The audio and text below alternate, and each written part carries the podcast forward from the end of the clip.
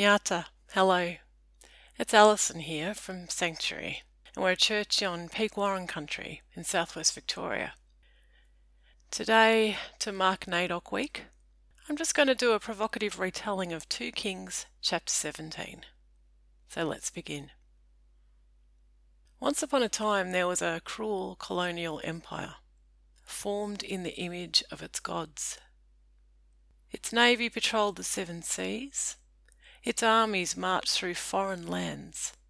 Its merchants controlled entire regions through trade monopolies and taxes. The empire traded in slaves and spices, sapphires and silks. It grew rich on stolen people and stolen wealth, stolen land. Gradually it covered the globe, and one day it reached a strange new land where mammals hop and giant birds run and bright birds screech and stones hum. There the king's envoys established a colony. They waded on shore and planted a scrap of flag and claimed the land for their own. Then they killed many locals with bullets and smallpox. Others they enslaved or drove away. They established outposts at ports around the coastline, and they sent armed men through the hinterlands who killed songmen and farmers and fisherfolk.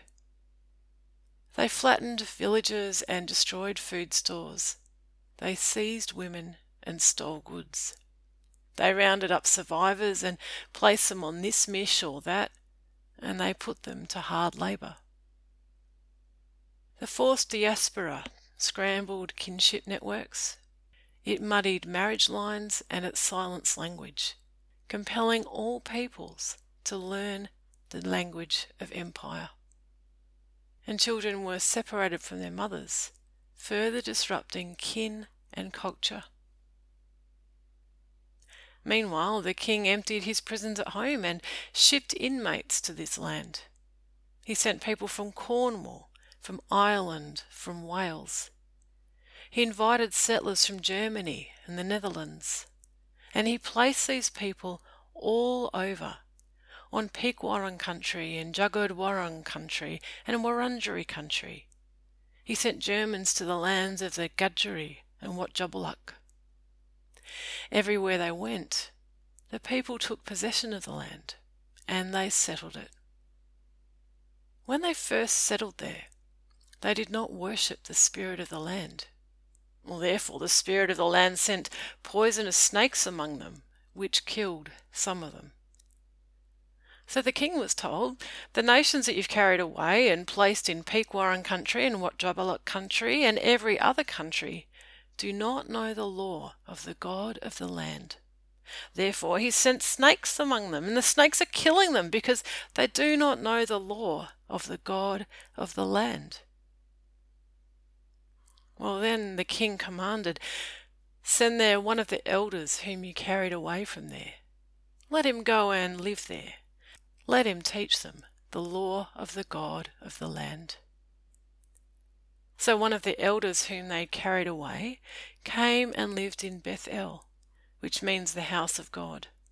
And he taught them how they should worship the Spirit of the land. He told them stories of the deep love between the Earth Mother and the Sky Father, and how this love gave birth to all life, all landscape. He taught them how the humans were the last of the creatures to be made, and how they are intimately connected with all creation, with the land, the animals, the rocks, and the stars. He taught them how their bodies are made from earth and return to earth, even as their spirit lives on. He taught how the land is a living gift to be taken care of in loving relationship.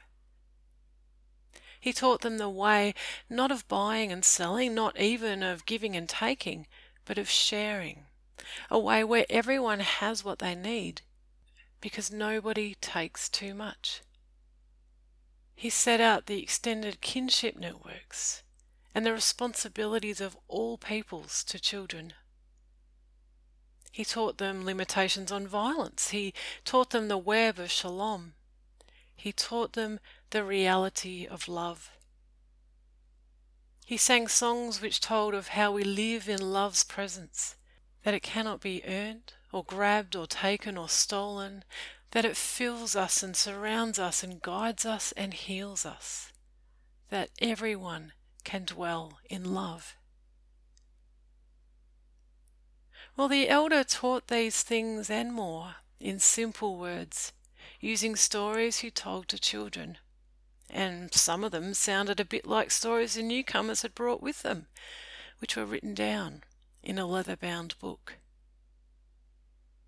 Well, the newcomers, they paid lip service to the spirit of the land, but they continued to serve their self made gods, the gods of money and acquisition, the spirit of domination, the spirit of violence, the spirit of lovelessness and sin.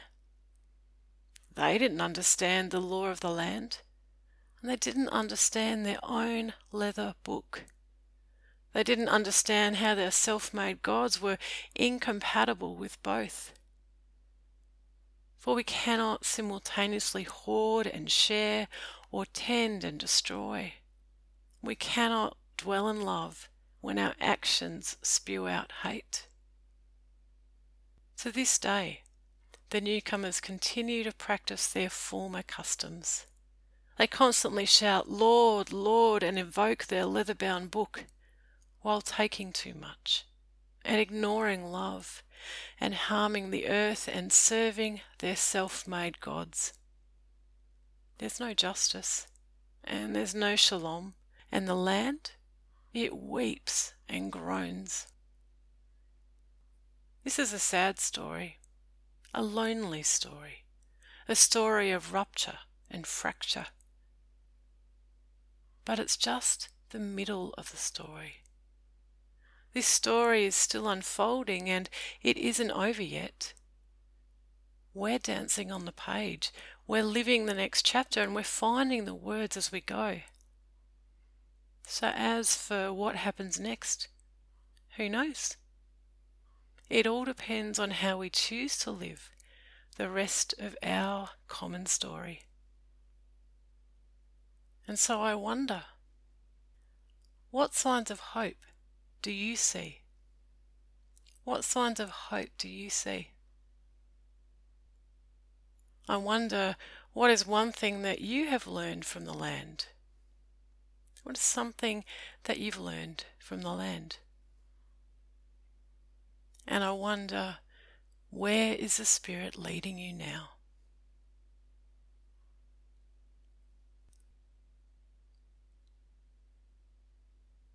The teachings were summarized from The Dreaming Path Indigenous Thinking to Change Your Life, written by Paul Callaghan with Uncle Paul Gordon and that's published by Pantera Books this year, 2022. There's always more to read on our website, that's sanctuarybaptist.org. And Sanctuary is funded entirely by members and supporters.